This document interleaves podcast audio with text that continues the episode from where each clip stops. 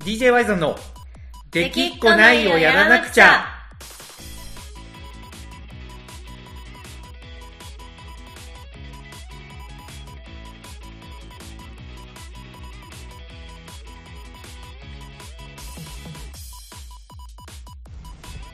はい、どうも、アイザンです。コナコですはい。ちょっと、このラジオ撮るタイミングがさっき合わなくて、はいコナコさんにあの、クソがって言われたんですけど、いやつ いつい絞り出た言葉だったいや、ちょっと口悪ないほんまに。大丈夫その、クソがって言われたテンションで、僕今日喋るわけですよね。まあいつものことですねまあまあね、確かにね。あのーなんなら DJ 中にクソがって言われることもありますからね。まあそうですねうんまあそういう表情をしとるっていうのが最適なのか。中指を立てて、そうね、あったね。ありもうました2年前だね、あの東京のライブがそうね。ですね時代は変わったね。いやマジで変わりましたねほんま変わったよね。はいまあ、そんな中、ちょっと聞いてほしいことがあるんですよ、今週。はい何でしょうちょっとね、行ったんですよ、見に。何をビートルズのルーフトップコンサート。へえそんなのがあったんですいやーねあったんですよ。どうしてもね、やっぱりこう DJYZ のラジオ、やっぱり音楽を扱うコンテンツなので、はいやっぱりここは話しておきたいなと、今日は。はいはい。いうわけでね。ちなみに、コナコさんってビートルズはあんまり触れてないんかなうんまああのベストアルバム的なやつを親が持ってたんで、それぐらいは聞いたことありますけど、あまあ、赤版、青版を。あそはいはいはい。じゃあ、まあ、うん結構有名な曲というか、基本の曲はまあ、網羅しとるみたいな。うそうですね多はい分なんはかい曲はいは名い聞いてわかんないかもしれないけど、曲は聞いいはいはいたはらあ知ってるってなはいるは感いじはいはい。まあ、偉大なるね。はいやっぱり歴史に名を残すロックバンドなわけですから。はいまあ、ちなみにね、そういう僕も、ぶっちゃけめちゃめちゃ詳しいわけじゃないんですよ、実は。へえまあ、本当に同じ、コナコさんと同じで、親が子供の頃聞いてたんで、はいはいそれで曲をもう覚えてて、ぶっちゃけ全部の曲がタイトルとメロディーが一致してるわけでもないぐらいのもんなんですよ。うんうそう。なんで、意外と結構同じぐらいの土俵かなと。はいうん、まあ、一応まあ多分僕は、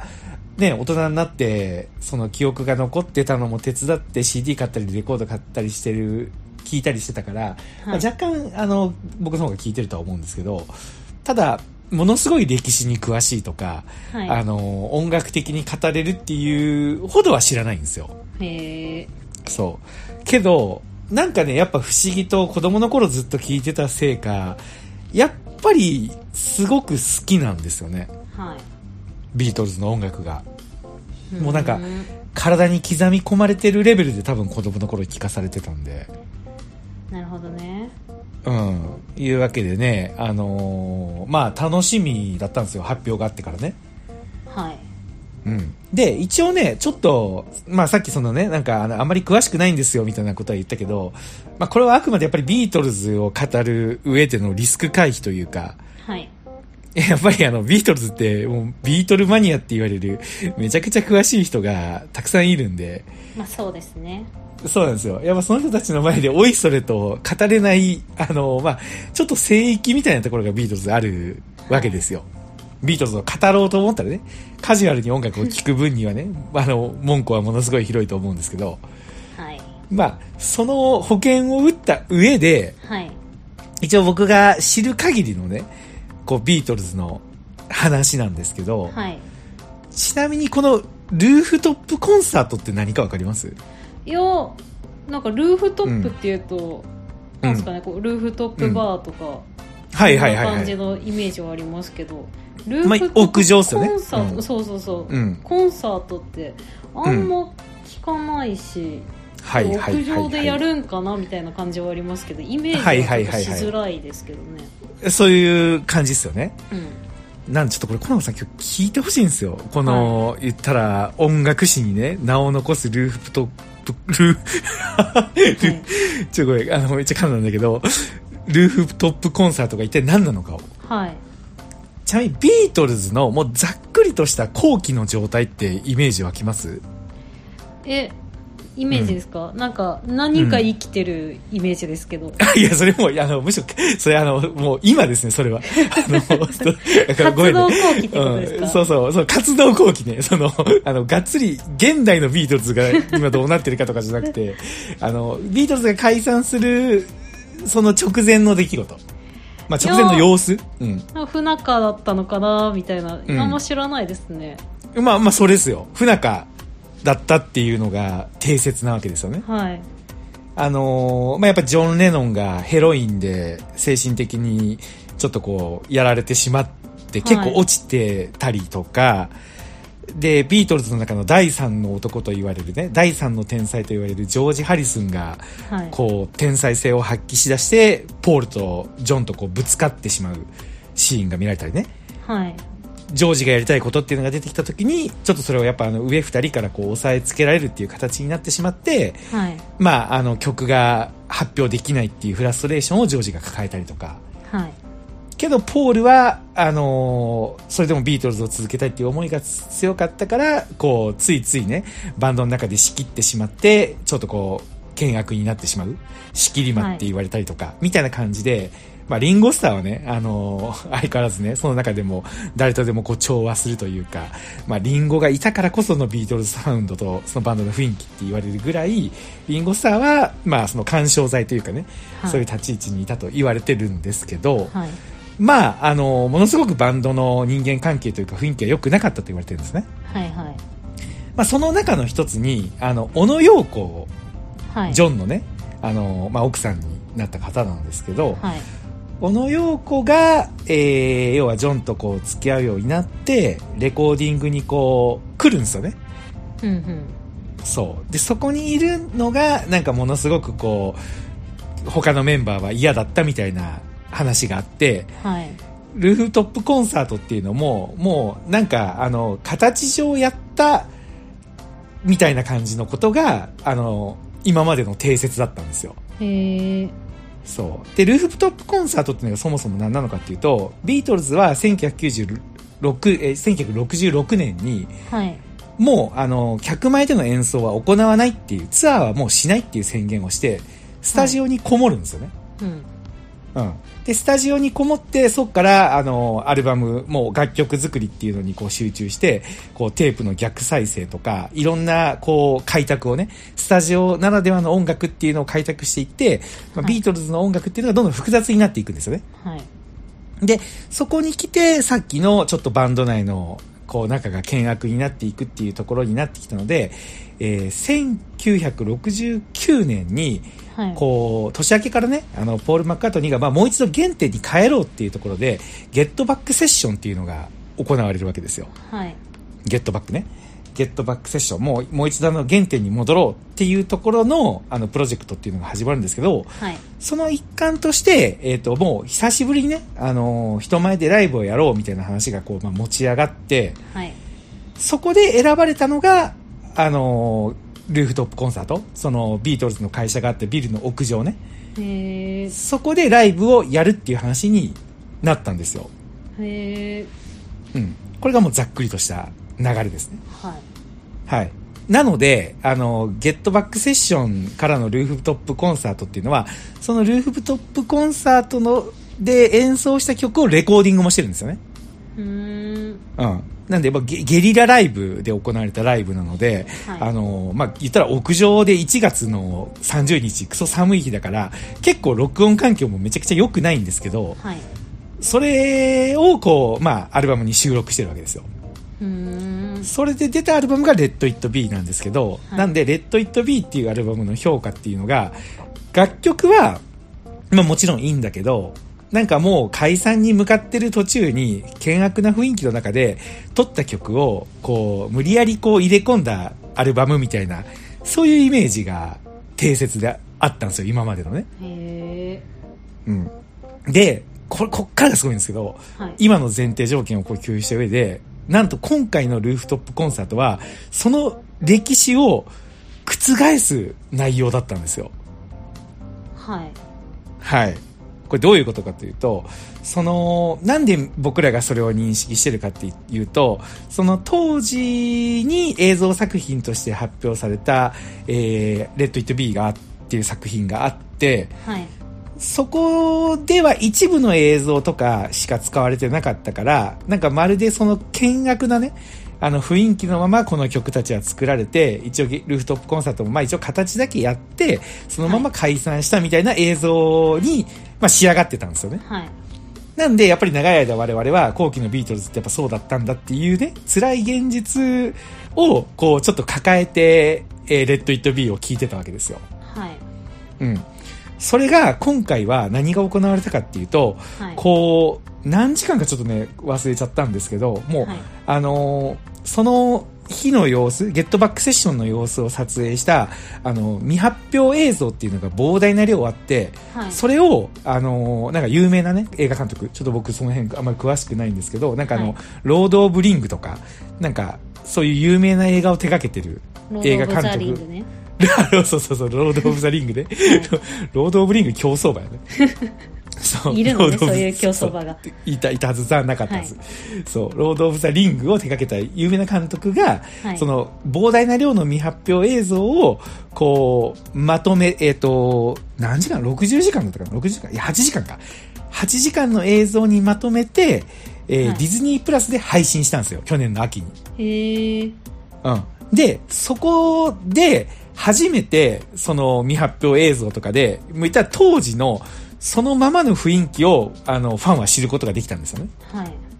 そう。で、その中の、あの、ルーフトップコンサートの部分と、ちょっと、あの、レコーディングの部分を、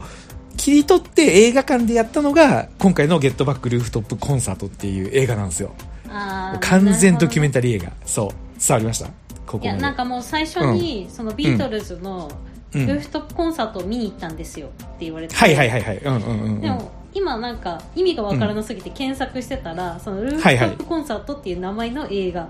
ていうのあそうそうそうそうそう今ワイさんも映画って言ったのでそうそう繋そうそがったんうで。すけどえドンピシャのタイミングでね。うなんんか実際屋上に何か見に行ったんかなとか、ちょっとそういうことね。意味がわか そうんいうなこといね映画映画と思わなかったからちょっと意味わかんねえなと思いながら聞いてましたけどあ、はいこれすいません。あこの、こでちょっ映画っていう前提がね、ちょっと共有できてなかったね。とはい理これ解すしいまましせたん。僕はちょっと浮き足立ってしまってもう。最初うんにルーフトップについて言われたから、なんか屋上に行ったんかなって。あ、俺がね。は俺がね。違うんですよ。それはもうあのね、でも、あの、まさにその屋上のライブをはい。 1969年に遡って見てるかのようなクオリティだった。へ当時のフィルムを AI 技術で、その色味とかを完全再現して、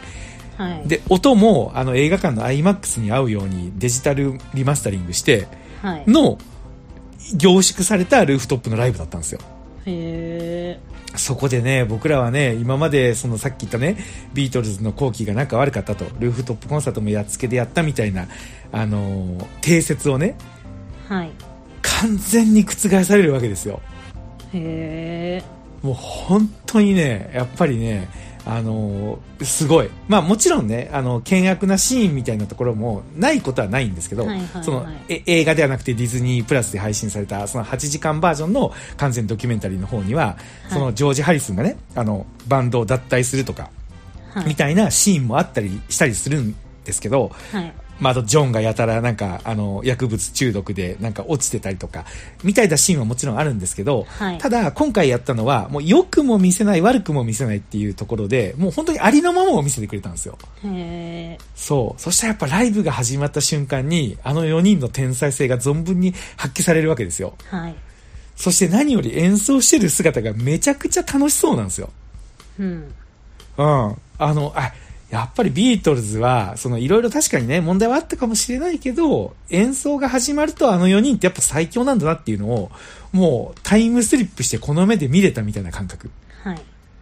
これが5日間、あの、限定上映されたんですよ。たった5日間ですよ。そうみたいですね。そう短いですね。そう。そしてその短い中で僕は、あの、5分の3行きました。へー。初日3日目最終日と。はい。そう。そして、安間に、あの、ほんまにアホですかって言われました。 ほんまやめといた方がいいですよと。あの、最終日行こう、行く、行く時にね。はい。いやけどよかった、この目で見て。本当にね、なんか、レッド・イット・ビーがもう、全く別物に不思議と聞こえるようになってへえなんか今までちょっと辛かった辛い思い出だったアルバムがなんか一気にこう印象が変わったというかはいうんコナコさんが好きだったなんかバンドの最後のアルバムがもう好きになった時は解散してたからなんかあの調べることしかできなくて、はでなんいか仲悪くなって解散したらしいよみたいな情報があってじゃあこのアルバムなんか曲はいいけどそういうあれで作ったのってなんか寂しいよねみたいな感じでずずっと長年思ってたものがはいなんか60年ぶりに現代にその頃の映像が蘇ってみたらやっぱすげえじゃんビートルズみたいな感じのねうんことを味わえるっていうもう本当にスペシャルなあの時間だったわけですよはいはいいやたまらないですね本当にもうルーフトップコンサートについてちょっとどうしても言葉にしたく てなるほどそうなんですよ。でね、面白いのが、あの、ライブ映像なんですけど、はいあの、カメラをやっぱいくつか用意して、あの、通りの人のリアクションも撮影してるんですよ。へえこれがめちゃくちゃ面白いんよ。あの、言ったらゲリラライブなわけですから、うんうんうん急に屋上から爆音が響いてくるわけですよ。はいそう。で、ビートルズは、あの、1900ね、その66年にもうライブをやらないって宣言してるから、うんみんな、やっぱり初め何かわかんないわけですよ。はいめちゃめちゃでかい音聞こえてきた。しかも全部新曲だから、あの、レコーディングライへえブ。そう、レコーディングライブなんで。そっかそう。全部新曲だから、やっぱ知ってる曲が流れてきてビートルズだじゃないんですよ。うーんで、あの、カメラの人たちが聞いてるんですよ。通りの人に誰が歌ってるかわかりますかみたいな。はいけどね、みんなやっぱ言うんですよ。わかるわ、ビートルズでしょみたいな。最高ねみたいな。あわかるんだ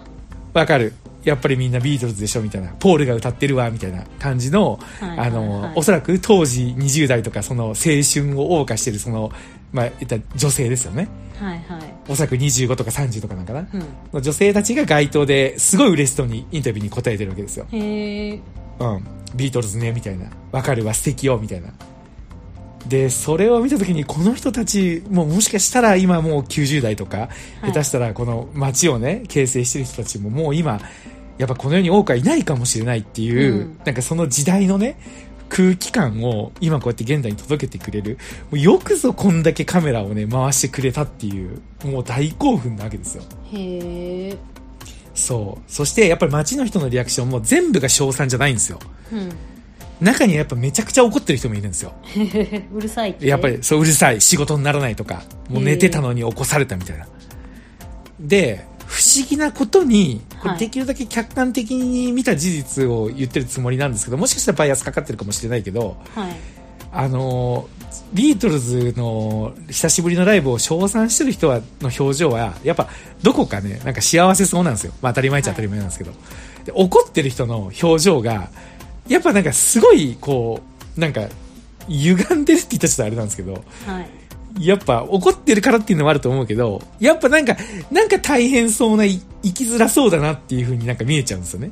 なるほどねまあ自分に余裕がないとそうなんイですよ。ライラしちゃいますからねそうなんですよ。やっぱりね、あの60年代世界を制したビートルズのゲリラライブとはいえ、やっぱり人によってはあの騒音にしか聞こえないんだなっていう、その、うんその時の、それもありのままですよね。なんか変に美化されないというか。うんで、警察が来るんですよ。警察に通報はいはいが行って。もう1時間に30件もあの通報が来てるみたいな。へえもう音をもう下げてくれ、みたいな感じで警察が来て、はいそのビルの中にこう乗り込んでいくわけですよ。はいで、あの、最後から2番目の曲の時に、警察がまあ屋上に到着して、ビートルズが演奏してるところを目の当たりにするんですけど、はい警察が、あの、それ以上やっぱり進めないんですよね。へえやっぱこう取り押さえたりとかね、するのかなと。ね、4人からしてみると、まああそこで取り押さえて終わりが、なんか映画としての幕引きとしては最高だぐらいに思ってやってたらしいんですけど、はい逆に警察がすごすぎて止めらんないんですよ。へえそう。で、ずっとこう、関係者の人に、あの、音を小さくしてもらえませんかみたいな感じで言ってるんですけど、最後の、あの、ゲットバックになった時に、あの、もうやっぱりちょっとさすがにこれまずいだろうっていうことで、えっと、アンプの線を抜くんですよね。はいやっぱりもうこれはあまりにもやっぱりもう騒音がついて、その警察の偉い人とかも来るわけですよ。はいはい。初めは担当の2人ぐらいだったんですけど、その署の偉い、偉そうな人とかも来たり、むその周りのビルのオーナーの人とかも来たりとかして、これはもうやばいだろうっていうぐらいになってって、で、そこでアンプの線抜くんですよ。はい。そしたら、ジョージが怒って、あの、アンプまたすぐ、すぐつつなぎ直すんですよ。 そう。で、もう、やめないんですよ。もうへ、ー演奏をで、実際、その、最後にやったゲットバックは、えっ、と、そのアンプが抜かれたところとかっていうのは、その時のジョージのギターが入ってなかったりするままで収録されてるんですよ。へえ。それぐらい、その当時の空気を切り取った映像作品と音源が、今この現代にある喜び。うん。それを、なんか本当に、あの、噂にはきこんな状態でライブやったみたいなのは聞いてたけど、すその映像をフルで見れるっていうね、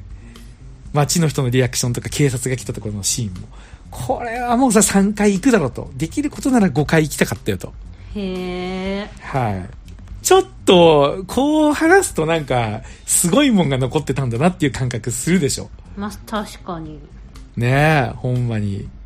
考えてみてくださいよ。もしね、僕らが、あれですよ、60年後にね、あのーもしなんかね、コナコさんとこの後喧嘩して解散しとったとして、はい。 DJY さん最後のライブはなんか険悪だったみたいな感じのが残っとったとして、はい。それをたまたまなんか誰かが映像に撮ってたのをなんか発表してくれたりとかして、はいやっぱり DJY さん仲良かったんだみたいな。まあでも仲良かったら、あの、クソがとか言われないって いう、そのいやいやいやいやいや、うん映像残ってなくても、このラジオが残ってたら、あ、まあ、いつものことだな、みたいなのありますよ。まあ大体いつもこんな感じなんやなとはいはいはい。まあ確かにねあの残ってる映像の価値がちょっと違う時代だもんねいや、本当よ。本当よねまあすごかったねビートルズやっぱり世界が世界をねあれだけね熱狂させたビートルズってやっぱこんな感じだったんだっていうのをなんかまあ生ではないけど限りなく生に近い状態で見れたなっていうんううん。喜びでした、はいなるほど。以上ですありがとうございます本当にはい。はい、もう大満足です 僕は、うん、そんな感じですわかりました。私もでも先週ライブ行きましたよ。あそうなの、はいえ何のライブモロハの武道館。ああはいはいはいあ武道館ライブはい。武道館でやるんだしかもいやこモのロハがついに武道館かと思って行すごいねってきましたよ、へえどうだっいやもうめちゃくちゃ良かった、たまあそうですよね、はいまあなもうずっと泣いてまし たしマスクの中がべちょべちょでした、そのねやっぱりあれ武道館の席は全部は埋めないみたいな感じでやってやってるんででもすか割と埋まってましたよ、へえまあもういいいいねやっぱそういうのがねうん、まあでもその分、なんですかねなんか、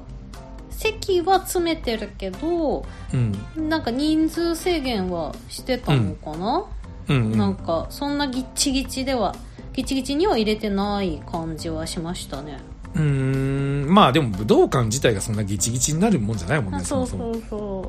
うーんうなんかもうある程度